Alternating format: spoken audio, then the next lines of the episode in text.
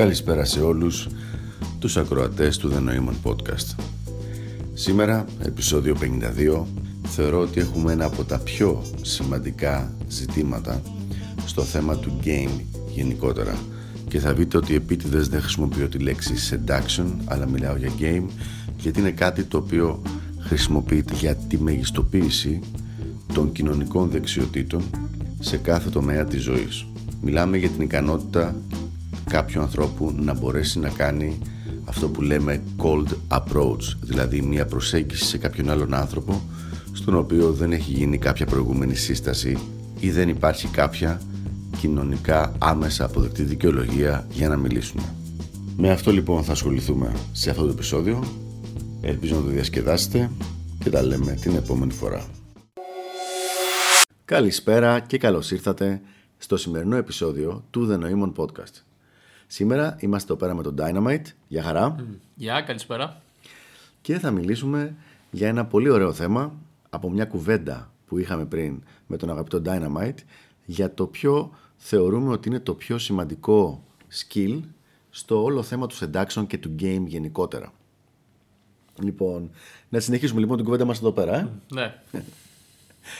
Και η κουβέντα αυτή ξεκίνησε γιατί μετά από τόσα χρόνια ενασχόλησης έχουμε διαβάσει, έχουμε γράψει, έχουμε δει πολλές πολλές πολλές περιπτώσεις και τελικά ίσως, ελπίζω να μην ακούγεται πολύ εγωιστικό, να έχουμε τη δυνατότητα να έχουμε ένα bird's eye view, δηλαδή από λίγο πιο μακριά, έτσι πάνω από το λόφο, του τι γίνεται γενικότερα στο sexual marketplace. Λοιπόν, κατά την άποψή μου, το πιο σημαντικό skill, η πιο σημαντική ικανότητα που μπορεί να έχει κάποιος για να μπορέσει να τα πάει καλά στο game είναι το cold approach. Είναι δηλαδή η ικανότητα και σε επίπεδο mindset, πολύ βασικά σε επίπεδο mindset, αλλά και σε συγκεκριμένο skillset, το να πάει να πλησιάσει ένα νέο άνθρωπο και η λέξη άνθρωπος δεν είναι τυχαίο που δεν λέω γυναίκα, είναι έναν καινούριο άνθρωπο, έναν άνθρωπο που δεν τον ξέρει, που δεν υπάρχει από πριν μια κοινωνική επαφή, μια γνωριμία ή να ανήκουν εντέ και καλά σε κάποια κοινή παρέα και να ανοίξει μια κουβέντα η οποία μπορεί να καταλήξει σε κάποιο είδους κοινωνικής σχέσης. Τώρα παρατηρήσει, υποθέτω ότι είναι πολύ προσεκτικές οι λέξεις μου, έτσι. Ναι, ισχύει. Και πάνω σε αυτό θέλω να σε ρωτήσω, παίζει ρόλο πούμε, αν είναι κάποια έξοδος βραδινή, αν είναι η ημέρα, γιατί την ημέρα που περισσότεροι βγαίνουν, μπορεί για κάποια δουλειά, είναι άλλη διάθεση που έχει ο κόσμος. Θα σου πω. Κατά την άποψή μου δεν έχει καμία σημασία. Γιατί είναι θέμα mindset. Δηλαδή, το να μας φύγει από το κεφάλι η άποψη και η γνώμη και η εντύπωση ότι το να μιλήσουμε σε έναν άνθρωπο που δεν μας έχουν συστήσει από πριν είναι κάτι μεμπτό με κάποιο τρόπο. Αυτό έχει βγει από τότε που ήμασταν μικρά παιδάκια που μας έλεγαν οι γονείς μας μην μιλάς με αγνώστους για να μας κρατήσουν ασφαλείς, μην ενοχλείς τον κόσμο για να μας κρατήσουν πάλι ασφαλείς για να μας δίνουν οι άλλοι, που θα τους ενοχλούσαμε συνέχεια. Λοιπόν, αλλά δεν μας βοηθάει στην υπόλοιπη ζωή μας. Μια μικρή παρένθεση είναι ότι το βασικότερο skill των πολιτών είναι το να μπορούν να κάνουν cold approach ή cold calling όπως το λένε αυτοί. Και κάποιος πολιτής άσχετα με το skill set, το μετρήσιμο που έχει αυτή τη στιγμή, αν είναι διατεθειμένος να κάνει αρκετό cold calling, cold approach, θα φτιάξει σιγά σιγά την ικανότητά του και θα ξεπεράσει τη συντριπτική πλειοψηφία των υπολείπων. Αν όμως μονίμως προσπαθεί απλά να κάνει ε, εύκολους και γρήγορους τρόπους για να γλιτώσει αυτή την κάπως επίπονη διαδικασία, τότε είναι καταδικασμένος σε μια σχετική μετριότητα. Α, εδώ θα ήθελα να ρωτήσω κάτι. Δηλαδή, υπάρχει κάποια μορφή screening που μπορούμε να κάνουμε; Σε τι πράγμα; Ε, σε όσον αφορά αν έχει διάθεση να μιλήσει, να κοινωνικοποιηθεί ο κόσμος. Από πριν; Ε, ναι, πριν τους μιλήσεις, αν μπορείς να κάνεις κάποιο screening. Ναι. Κοίταξε να δεις. Κάτι το οποίο είχε πει ο Ρους Β, ένας από τους αρκετά γνωστούς ε, ανθρώπους που κάνουν international game, είναι ότι δεν μπορείς να κάνεις game με κανέναν άνθρωπο ο οποίος δεν είναι open to a social interaction. Δηλαδή, αν ο άνθρωπος αυτός εκείνη τη στιγμή που τον πετύχεις, είτε είναι βράδυ στο nightclub, είτε είναι σε ένα μπαράκι, είτε είναι σε ένα μάθημα χορού ή μάθημα ζωγραφικής, είτε είναι έξω στον δρόμο, είτε είναι σε μια καφετέρια, πολύ συνηθισμένος, σε ένα coffee shop. Αν δεν θέλει να μιλήσει σε άνθρωπο, αν θέλει να συνεχίσει να κοιτάει το κινητό του ή να ακούει τη μουσική του, αν θέλει να συνεχίσει να διαβάζει το βιβλίο του και να μην μιλήσει σε κανέναν, δεν μπορείς να κάνεις κάτι γι' αυτό. Δηλαδή δεν είναι αποτυχία αυτό το πράγμα, απλά δεν είναι κακή περίπτωση. Όχι κακή επειδή έκανες λάθος επιλογή, δεν μπορείς να το ξέρεις πριν από αυτό το πράγμα. Δηλαδή, μου έχει συμβεί να μιλήσω σε κοπέλα σε coffee shop που φοράει τα ακουστικά της και όλο χαρά να τα βγάλει με το που λέω γεια, να βγάλει και να τα διπλώσει και να λέω εγώ, OK, εδώ είμαστε, το κορίτσι είναι απόλυτα ανοιχτό στο να μιλήσουμε και κοπέλα που θα της μιλήσεις και θα, δεν θα τα βγάλει καν ε, θα, ή θα σηκώσει το ένα ακουστικό μόνο λίγο, θα πει ναι, με ψηλονοχλημένο ύφος κιόλας. Αυτό λοιπόν το πράγμα, το αν ο άλλος είναι ανοιχτός ή όχι σε ένα social interaction, δεν πολύ βασίζεται σε σένα. Βασίζεται σε εκείνον. Εφόσον μιλάμε για ένα cold approach, έτσι. Όχι σε φάση που να, να είμαστε μέσω παρέας, να, γίνει, να έχει παιχτεί attraction σε αρνητικό χρόνο και τετοια Και καλό θα ήταν τα success και failures να μην τα μετράμε από αυτό το σημείο, αλλά από το παρακάτω, όταν έχει ξεκινήσει η κουβέντα, το πώς έχει πάει παρακάτω. Γιατί δεν μπορείς να κάνεις κάτι γι' αυτό. Αν δηλαδή μόλις την απολύσανε την κοπέλα, θα, βάλω, θα πω την κοπέλα και πάλι ξεκαθαρίζω ότι το cold approach ισχύει και, για να, και προς άντρες, δηλαδή για να κάνεις κοινωνικούς συμμάχους και να ανοίξεις τον κύκλο σου. Δεν έχει σχέση μόνο με male to female interactions. Λοιπόν, αν λοιπόν την κοπέλα μόλις την έχουν απολύσει ή μόλις έχει έρθει η περίοδός της ή μόλις έμαθε ότι ω μη γένοιτο η μάνα της έχει καρκίνο. Υπάρχουν ένα κάρο πράγματα που μπορούν να έχουν πάει στραβά. Ένα κάρο πράγματα. Δεν, μπορούμε, δεν μπορείς να κάνεις κάτι για αυτό το πράγμα για να την πείσεις ότι επειδή εσένα σου τη βάρεσε εκείνη τη στιγμή να τη γνωρίσεις και να τη ρίξεις, να της κάνεις game και να της κάνεις ένα φοβερό seduction και να την κάνεις F-close μετά στη τουαλέτα, ας πούμε, ότι θα κάτσει έτοιμη και εκείνη. Mm, καταλαβαίνω, OK. Okay. Ωραία. Οπότε, εφόσον έχουμε κάνει το πρώτο interaction, το call, πώς προχωράμε; Δεν είναι προχωράμε. Λέμε αυτή τη στιγμή ναι. για το ποιο είναι το πιο σημαντικό skill. Και για ποιο λόγο είναι το πιο σημαντικό skill αυτό. Υπάρχουν, όπως έχουμε πει, σε κάθε διαδικασία sales, πώλησης, και το game είναι ξεκάθαρα μια διαδικασία πώλησης, όπου πουλάς τον εαυτό σου. Και το effect, το αποτέλεσμα που μπορείς να έχεις στην ζωή του ανθρώπου στον οποίο το πουλάς. Αυτό πουλάς. Δηλαδή ακόμα και, όταν, και για mail to mail επαφές γνωρίζεις κάποιον και λες όπα αυτός είναι ας πούμε επιχειρηματίας σε αυτό το τομέα. Θα ήταν, πολύ, θα ήταν χρήσιμος. Τον συμπαθώ κιόλας, αλλά θα ήταν και χρήσιμος. okay. Σημαίνει ότι έκανε μια καλή πώληση ο άλλος του εαυτού του. Βλέπεις κάποιον ο οποίος έρχεται και φέρνει μαζί του πέντε γυναίκες. Λες όπα δεν είναι πουθενάς αυτός, είναι συμπαυτικός να κάνουμε παρέα, αλλά πέρα από αυτό έχει και πέντε γυναίκες που τον ακολουθούν γύρω-γύρω, δηλαδή extra resources. Οπότε αυτό το πράγμα έχει κάνει αυτός ο άνθρωπος, έχει κάνει μια καλή πώληση του εαυτού του εκείνη τη στιγμή. Αν λοιπόν δεν κάνεις καλή πώληση του εαυτού σου, σημαίνει ότι θα έχεις πολύ μικρό αριθμό πιθανών συνεργατών εκεί πέρα έξω. Η πώληση αυτή που αναφέρεις είναι σαν μια μορφή διαπραγμάτευσης; Πάντα είναι διαπραγμάτευση από την άποψη ότι σου λέει. Είναι για να γελάσουμε αυτό που λέει: Έχω και κότερο, πάμε μια βολτα Ναι. Αν το κότερο το έχεις, αλλά είσαι στο βουνό. Μικρό το βάλιο. Ναι, πολύ μικρό το βάλιο. Αν έχεις το κότερο ενώ είσαι σε ένα ωραίο νησάκι, ας πούμε, παράδειγμα στην Αντίπαρο. Βέβαια, έχω να πάω χρόνια, αλλά θυμάμαι ότι ήταν ψηλό νησί που δεν είχε πολλές βάρκες, πολλά craft και τετοια Αυτό θα ήταν ένα πολύ ενδιαφέρον resource που για τον άλλον μπορεί να έχει μια αξία. Οπότε έχει σημασία αυτό. Να επιστρέψουμε όμως στο cold approach. Με το cold approach δεν εννοούμε πέσιμο, έτσι. Δεν εννοούμε το technical μέρος του πεσήματος, το οποίο μπορεί να είναι να πας να ρωτήσεις, α, όπως λέγανε παλιά στο game, ποιοι πιστεύεις ότι λένε πιο πολλά ψέματα, οι άντρες ή οι γυναίκες, ή να τις την πέσεις γεια σου σε είδα, ότι φαίνεσαι γλυκό παιδί και κάτι τέτοιο. Μιλάμε απλά σε επίπεδο mindset, το ξαναλέω, όχι το technical, το τι εντός εισαγωγικών ατάκα θα πεις ή τι θα σκεφτείς μέχρι το που θα σκεφτείς να ανοίξεις την κουβέντα, αλλά σαν mindset το ότι είναι απόλυτα OK να μιλάω με καινούριο κόσμο. Δηλαδή να μην μπαίνεις κάθε φορά σε fight or flight που πρέπει να γίνει αυτό το πράγμα εξορισμού ότι πας να ξεπεράσεις τα όρια σου, να σταματήσει να είναι σαν ένα bungee jumping κάθε φορά αυτό το πράγμα και να είναι απλά ότι κάνεις κάτι από αυτά που κάνεις. Σου πω ένα παράδειγμα με έχεις δει να κάνω public speaking; Λοιπόν, δεν έχω πρόβλημα στο public speaking. Ναι, ισχύει αυτό. Άλλος κόσμος φοβάται απίστευτα το θέμα του public speaking. Για αυτόν τον άνθρωπο, λοιπόν, πρέπει να γίνει το cold approach όπως είναι για εμένα το public speaking. Θα πεις ακριβώς τα ίδια που θα έλεγες σαν να μιλούσες με ένα φίλο σου. Όχι, θα προσέξεις λίγο παραπάνω γιατί δεν ξέρεις τι κοινό θα έχεις. Δηλαδή, με σένα μπορεί να είχαμε και καμιά Χριστοπαναγία, μας εκνεύριζε κάτι, αλλά μπορεί στο κοινό από κάτω να είναι κάποια μαμά με το παιδί της, ας πούμε. Δεν θα την ρίξει τη χριστοπαναγια Αλλά δεν υπάρχει μεγάλο στρες στην υπόθεση. Δηλαδή, γιατί θεωρώ ότι είναι απόλυτα OK το να μιλήσω με κόσμο, σε κόσμο πολύ, ας πουμε να κάνω public speaking. Και άμα δεν τους αρέσει, εντάξει, δεν θα με ακούσουν την επόμενη φορά. Δεν έγινε και τίποτα. Δηλαδή, πραγματικά στο, στο μυαλό μου, it's no big deal. Το ίδιο πράγμα σημαίνει όταν πηγαίνουμε για χορό. Ναι. Πάμε να χορέψουμε και εσύ όταν χορεύεις και εγώ όταν χορεύουμε. Δεν λέμε, ωρε φίλε, όλοι μας κοιτάζουν και αν μας φύγει το βήμα λίγο ή βγούμε λίγο εκτός ρυθμού, θα φάμε ξύλο από όλους. Όχι, δεν υπάρχει κάτι τέτοιο.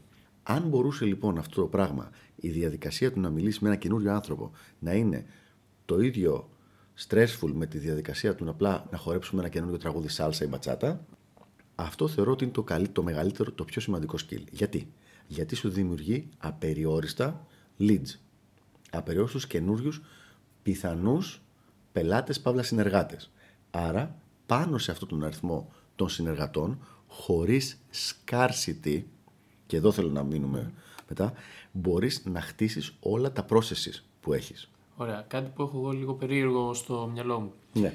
Ε, όταν κάνεις μια ομιλία για παράδειγμα ή όταν ας πούμε, κάνεις μια άλλη δραστηριότητα όπως mm-hmm. το χορό είναι μικρό το, η επίπτωση που έχει αυτό στον χώρο. Δηλαδή, μπορεί ο άλλος απλά να χορεύει ο ίδιος, μπορεί να μιλάει με την παρέα του. Δεν θα σε προσέξει τόσο πολύ. Ποιος; Ε, δεν θα σε προσέξει τόσο πολύ όσον αφορά το, το χώρο που βρίσκεσαι. Δηλαδή, ο καθένας κοιτάει τη δουλειά του περίπου. Παίζει μικρό ρόλο αν θα τα πάσει καλά στο χώρο ή όχι.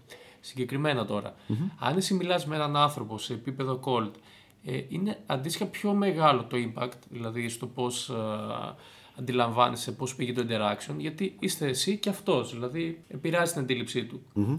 Δεν είναι τόσο πολύ ασήμαντο όσο το αν θα χόρευα λίγο λάθος. Αυτό λίγο με προβληματίζει, θα ήθελα να συζητήσω. Κοίταξε να δεις. Καταλαβαίνω. Καταλαβαίνω πάρα πολύ καλά τι λες, γιατί παρόλα τα χρόνια που έχουν περάσει, ακόμα με δυσκολεύει το θέμα του cold χωρίς λόγο. Λοιπόν, δηλαδή δεν είναι κάτι που το κάνω εντελώς αβασάνιστα. Και ίσως και γι' αυτό το θεωρώ το πιο σημαντικό skill. Η αλήθεια είναι ότι δεν υπάρχει τίποτα κακό, τίποτα μεμπτό στο να ξεκινήσεις μια κουβέντα με έναν άνθρωπο. Τώρα, αν το κάνεις με μια κοπέλα, αν το κάνεις με έναν τρόπο που έχουμε δει διάφορους γνωστούς μας να το κάνουν και να αρχίσουν να λένε «Ε, μαναράκι» και «Τι μπουτάκια είναι αυτά» και τέτοια κτλ. OK, okay, εκεί πέρα μπορεί να κάνει κάποιος argue ότι υπάρχουν πράγματα τα οποία μπορούν να πάνε πολύ στραβά. Αλλά μία νορμάλ κουβέντα Γεια σου, με λένε Dynamite, γεια σου, με λένε Νοήμων. Ε, Πώς περνάτε σήμερα το βράδυ εδώ πέρα, κορίτσια. Δεν έχει τίποτα μεμπτό. Τώρα, αν οι άλλοι, όπως είπαμε πριν, δεν είναι ανοιχτοί σε ένα interaction social, δεν θέλει να κάνει. Ή δεν θέλει να κάνει ένα interaction μαζί σου, δεν υπάρχει, δεν υπάρχει κάποιο πρόβλημα στο πράγμα. Όπως ακριβώς αν πήγε να ζητήσεις μια κοπέλα να χορέψετε και σου λέγε Δεν έχω όρεξη για χορό, δεν θα παρατήσω στο χορό για αυτό το πράγμα. Θε, OK, okay, κρίμα. Θα προτιμούσα να χορεύαμε γιατί αλλιώς δεν σου ζήταγα.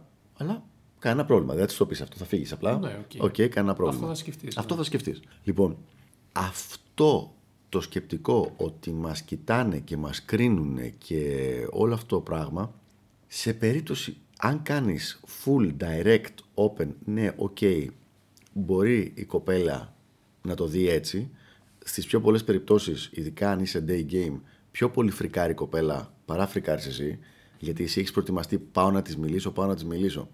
Ενώ η άλλη ξαφνικά σκάς φάντη μπαστούνι.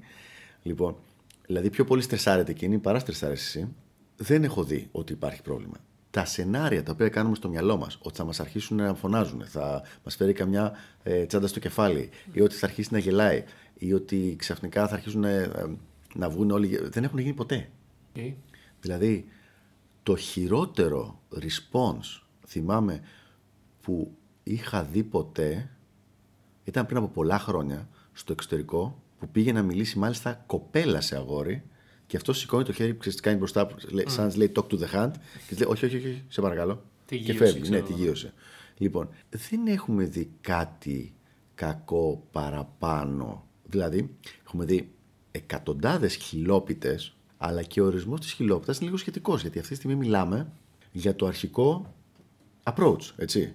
Αν εσύ θεωρείς, όχι εσύ, καταλαβαίνεις, αν αυτός που κάνει το approach θεωρεί τη χιλόπιτα ότι τελικά δεν κατέληξε σε F-close η όλη φάση, ε, μισό λεπτό. Εμείς μιλάμε αυτή τη στιγμή για το open. Ότι είναι OK να πας να μιλήσεις σε έναν άνθρωπο. Αυτό. Και αυτό σαν νοοτροπία δεν είναι τόσο συνηθισμένο.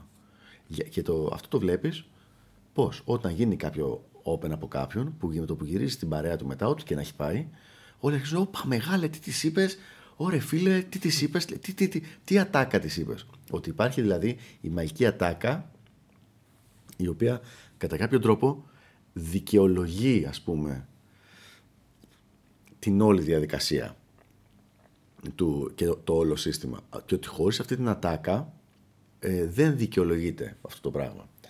Το οποίο θα επαναλάβω, έχω γίνει σπαστικό στο συγκεκριμένο podcast, ότι είναι πρόβλημα mindset. Και είναι πρόβλημα mindset γιατί κάνει focus στο technical επίπεδο, το ποια είναι η ατάκα, και όχι στο strategic επίπεδο, ότι θέλω να περάσω τη ζωή μου με απορώντας να ανοίξω από μόνος μου πρόσβαση σε νέο κόσμο είτε γυναίκες για να μεγιστοποιήσω τις πιθανότητες σεξουαλικών επιλογών και συντρόφων είτε σε άντρες για να μεγιστοποιήσω τις δυνατότητες και πιθανότητες δημιουργίας καινούριων συμμαχιών και κοινωνικών και επαγγελματικών. Και το καταλαβαίνω. Και αυτό είναι το end που έχεις στο μυαλό σου. Δηλαδή, στι γυναίκες στοχεύει αυτό ερωτικό σύντροφο και στους άντρες κάποια συμμαχία. Ναι, αυτό είναι το βασικό. Ναι. Το βασικό. Τώρα, εμείς που θα έλεγα λίγο ψωνισμένα ότι είμαστε κάπως πιο εκπαιδευμένοι, στις γυναίκες πολλές φορές στοχεύουμε στη δημιουργία pivots. Δεν είναι καθόλου βαλιουτέκινη αυτό, το έχουμε ξαναπεί στο παρελθόν, γιατί θέλουμε να δημιουργούμε ένα ωραίο περιβάλλον στο οποίο οι κοπέλες να θέλουν να έρθουν και να περάσουν καλά και να συνεχίζουν να έρχονται επειδή περνάνε καλά. Αλλά είναι κάτι μη πολύ συνηθισμένο. Δηλαδή, συνήθως θα ακούσεις ότι ναι, OK, okay, τους άντρες, ας πούμε, έχω πέντε φίλους ή τρεις φίλους από τότε που ήμουν μικρό παιδάκι. Ε, οι γυναίκες του γνωρίζουν είναι για σεξ. Ε, και άλλους άντρες είναι απλά για επαγγελματικές, ας πούμε, γνωριμίες, επαφές και τέτοια.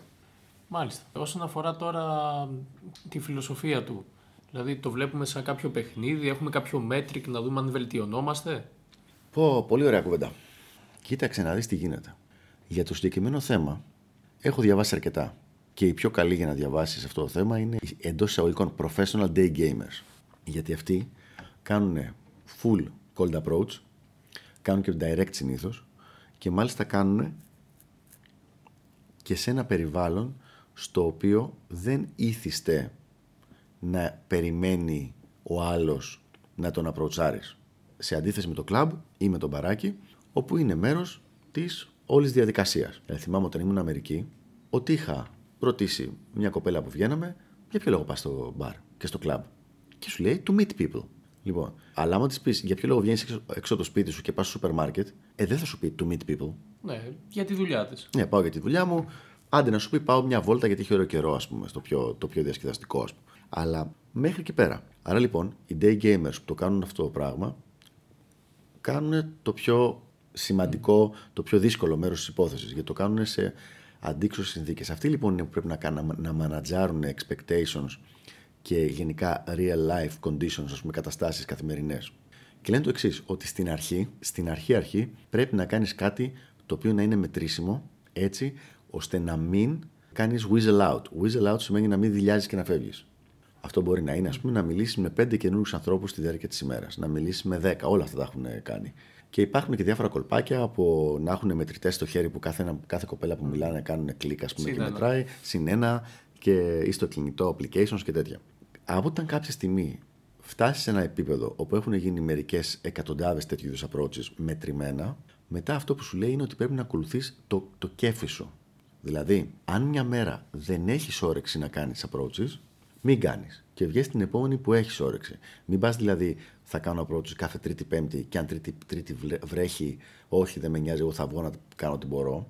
Να αφήσει ένα πιο ανοιχτό τρόπο σε αυτό το πράγμα. Δηλαδή, ναι, με να σιγουρευτεί ότι γίνονται κάθε εβδομάδα ή κάθε μήνα ένας αριθμός approaches, αλλά να μην είσαι τελείως στρατιωτικός πάνω στο πώς θα γίνει αυτό το πράγμα, γιατί οδηγεί σε ένα πολύ ρομποτικό τρόπο ε, επικοινωνίας στην αρχή, τον οποίο το μυρίζονται ειδικά οι γυναίκες.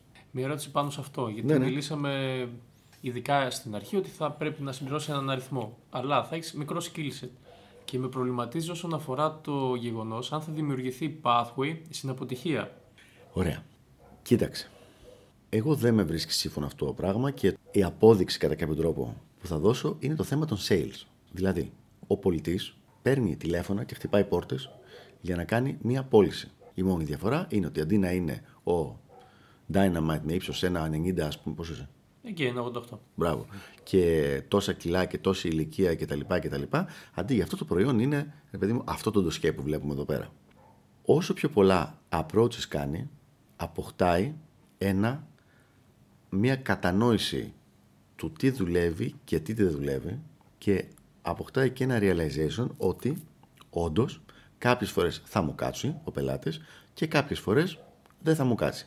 Επίσης αποκτάει ένα ρεαλισμό ο- το οποίο λέει ότι κοίταξε έχω κάνει πια 10.000 sales call και είδα ότι το ποσοστό επιτυχίας είναι στο 22%. Άρα στην, α- σε αντίθεση με έναν που μόλις ξεκινάει αυτός ξέρει και περιμένει ότι θα φάει 78 όχι στα 100. Το ξέρει. Είναι expected. Οπότε όταν πέφτει ας πούμε το όχι δεν είναι κάτι καινούριο. Είναι μέσα στο ποσοστό το οποίο είναι σταθερά εδώ και τόσο καιρό που το κάνει. Οι day gamers ας πούμε που το κάνουν σοβαρά το πράγμα, βέβαια θα κάνουμε άλλο podcast για αυτούς, απλά μια κουβέντα, λέει ότι το day game, το direct day game, ειδικά σε μια άλλη χώρα, είναι ένα sales call, ένα sales call με 3% πιθανότητα επιτυχίας. 3%. Ναι. Πολύ Δηλαδή, χαμηλό. Ναι. δεν ξέρω, είναι. Έχει να κάνει με το invest πιστεύω. Δηλαδή το να κάνεις κοινωνικά μία φίλη την οποία θα τη γνωρίσεις, θα πας ίσω ενδεχομένως μαζί της για έναν καφέ. Είναι πολύ μεγάλο το invest που κάνεις. Ενώ στο cold είναι δύο λεπτά, τρία, πόσο παραπάνω. Ναι, δύο λεπτά τρία να με κάτσει.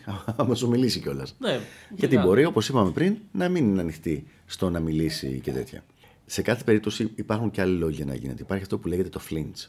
Ότι το, το flinch είναι το ότι όταν γίνεται κάτι στραβό ή κάτι που δεν περιμένεις ή υπάρχει μια δυσκολία, το να μην φεύγεις προς τα πίσω. Το να πηγαίνεις προς αυτή τη δυσκολία.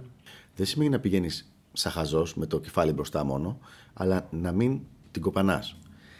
Και πρέπει μονίμως ως άντρες να βρίσκουμε μια ισορροπία ανάμεσα σε αυτό το response, το ότι α, κάτι πήγε να πάει στραβά, θα τους πλακώσω όλους, με το ότι όχι, θα κάνω flight ή θα κάνω freeze. Λοιπόν, το να λέμε ότι μαθαίνει ο εγκέφαλος στην αποτυχία, στην πραγματικότητα δεν συνάδει με αυτά που ξέρουμε για τον εγκέφαλο.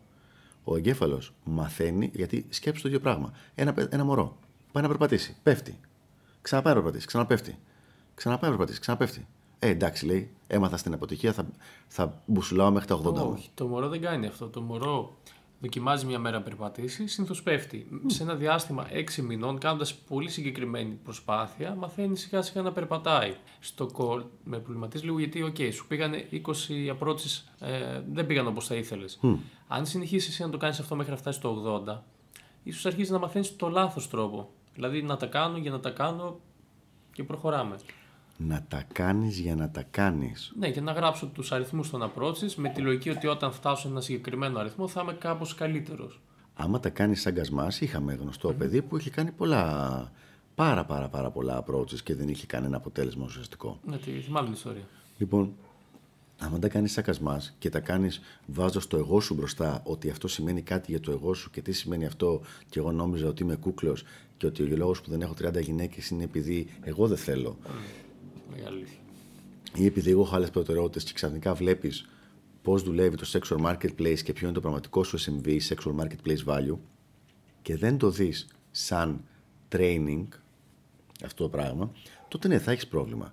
Αλλά πάρ' το σαν γυμναστήριο. Θα μπορούσες ποτέ να πεις σαν επιχείρημα ότι καλό είναι να μην κάνουμε γυμναστική με progressive overload στα βάρη, γιατί κάθε φορά που αποτυχάνουμε να σηκώσουμε ένα βάρος, μαθαίνει ο εγκέφαλος την αποτυχία, όχι.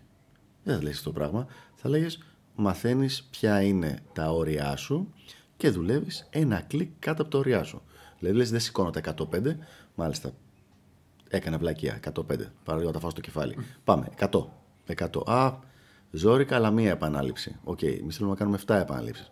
Για πάμε 95, στα 95 βγαίνουν με το ζόρι 6 επαναλήψεις, OK, okay, θα παίξω εδώ μέχρι τις κάνω 7-8. Λοιπόν, και βλέπεις πού είναι τα πλαίσια σου, πού είναι τα όρια σου. Δεν γίνεται να ξεκινήσεις κάτι κάνοντας το τέλεια και η εκμάθηση πάντα έχει ένα, ένα μεγάλο ποσοστό learning. Δηλαδή, ίσως να είναι η λέξη failure που είναι στραβή και να είναι καλύτερα να τη λέγαμε σαν experience ή experimental learning. Δηλαδή ο άλλος ο οποίος ζει με την εντύπωση ότι οποιαδήποτε κοπέλα του μιλήσει της μιλήσει, αμέσως θα κάνει τούμπες, ζει σε ένα ιδεατό κόσμο. Δεν έχει, δεν, σε ένα κόσμο στο κεφάλι του. Δεν έχει σκεφτεί ποτέ ότι μπορεί η κοπέλα αυτή, όπως είπαμε πριν, να έχει όλα αυτά τα θέματα. Έτσι. Από τη μάνα της που είπαμε μέχρι να την απολύσανε, μέχρι. Χίλια πράγματα που δεν αφορά τον καμία, ίδιο. Καμία σχέση με τον ίδιο. Δεν το έχει σκεφτεί ποτέ. Λοιπόν, όταν κάνει 100 approaches, λοιπόν, θα το δει αυτό το πράγμα. Ότι θα το δει ότι ισχύει. Ότι ένα μεγάλο ποσοστό του κόσμου έχει κάτι άλλο να κάνει. Επειδή τον περιμένουν και δεν μπορεί να σταματήσει εκείνη τη στιγμή. Μετά θα δει ότι με κάποιο άλλο κόσμο θα μιλήσει που και ο κόσμος αυτό θα φαινόταν ότι ήταν ε, στραβωμένος με τη μούρη κάτω και με το που του μιλάει θα αρχίσει να χαμογελάει άλλοι και να ε, γελάνε και να περνάνε καλά. Θα πει, οπ, ίσως τελικά καλό είναι να μην εμπιστεύομαι 100% αυτά που θεωρώ εγώ facial expressions σε κάποιον άνθρωπο γιατί κάποιος μπορεί απλά να τα κρατάει μέσα του επειδή είναι έτσι η προσωπικότητά του ή επειδή είναι έτσι η δουλειά του. Okay. Να μην δείχνει τα συναισθήματα ε, με τα facial expressions. Μάθαμε κάτι καινούριο λοιπόν τώρα. Μετά να αρχίσει να μιλάει. Βέβαια το προχωράμε παρακάτω ναι. στο, ε, στην όλη διαδικασία. Και να βλέπει ότι μπορεί κάποιες κοπέλες να δημιουργηθούν στιγμιαία καλά interactions, αλλά μετά παρακάτω να μην του δίνουν τηλέφωνα ή να μην προχωράει παραπέρα το θέμα. Α, μάλιστα. Μαθαίνει και από αυτό το πράγμα κάτι.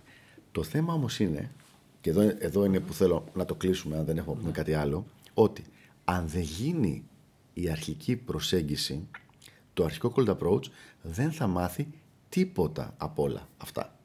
Και αν δεν μάθει τίποτα από όλα αυτά με αυτά τα cold approach, από πού θα τα μάθει αυτά τα πράγματα όσα μάθει, από τον ήδη υπάρχουν κύκλο του. Επειδή ο ήδη υπάρχουν κύκλος του είναι πολύ μικρός, στη συντριπτική ναι. πλειοψηφία των ανθρώπων, δεν έχει το περιθώριο να μάθει όλα αυτά τα πράγματα γιατί δεν μπορεί να ρισκάρει καθόλου με αυτόν τον κόσμο. Οπότε λοιπόν, αν, δηλαδή, αν ξέρεις ή αν ξέρω 10 νοματέου όλους και όλους, δεν μπορώ να κάνω εγώ περιόριστα πειράματα με αυτούς τους 10. Κάποια στιγμή αυτοί θα με δίνουν, όχι αυτοί οι καινούργοι που θα, ναι, ναι. που θα πλησιάσει, που τους κάνεις απλά το approach. Λοιπόν, γι' αυτό και θεωρώ προσωπικά ότι το πιο σημαντικό skill, τουλάχιστον στην για, αρχή, για να αρχίσει κάποιος και να μπορέσει να συνεχίσει να έχει πρόοδο στο game, το πρώτο σημαντικό skill είναι το να κάνει reframe στο μυαλό του το θέμα του cold approach και να μπορεί να πλησιάσει, να μιλήσει σε κόσμο. Ξεκαθαρίζω για άλλη μια φορά που το είπαμε. Δεν σημαίνει ούτε να κάνει one night stand, ούτε να κάνει same day lay, ούτε να κάνει ε, instant date κατευθείαν να βγουν ραντεβού, ούτε να πάρει τηλέφωνα κτλ. Όλα αυτά είναι technical βηματάκια παρακάτω. Μιλάμε για το να πάει να πει ένα γεια και να ξεκινήσει μία κουβέντα χωρίς να υπάρχει ούτε προηγούμενο κοινό σημείο, ούτε προηγούμενη γνωριμία. Αυτό το πράγμα. Όποιος λοιπόν το καταφέρει αυτό το πράγμα και το κάνει με minimum stress προς τον εγκέφαλό του και τον εαυτό του, έχει τις, τις περισσότερες πιθανότητες να μπορέσει να προχωρήσει πάρα πάρα πολύ στον τομέα του game. Μια τελευταία ερώτηση, πολύ σύντομη. Γιατί εδώ κάνουμε αρκετό stretch στο comfort zone. mm Συγκεκριμένα, πόσο αποδοτικό είναι αυτό σε σχέση με όλα τα υπόλοιπα κομμάτια του game που μπορεί να φτιάξει ο καθένας; Δηλαδή; Δηλαδή, αν κάποιος βελτιώσει πολύ αυτό το κομμάτι, ε, ναι. στοχεύσει να, κάνει, να πετύχει κάποιους στόχους δικούς του. Λοιπόν, πόσο θα ωφεληθεί σε σχέση με το να βελτίωνε το grooming ή ξέρω εγώ, κάτι άλλο που θα μπορούσε να βελτιώσει πάνω του; Πολύ ωραία κουβέντα. Αυτό σηκώνει ολόκληρο podcast μόνο του, αλλά θα πούμε δύο Ε, ισχύει ότι υπάρχουν πάρα πολλά πράγματα που πρέπει να βελτιωθούν. Αλλά για να ξεκινήσει το conversion της διαδικασιας για το οποίο μιλάς εσύ. Εσύ δεν μιλάς για lead generation, μιλάς για conversion.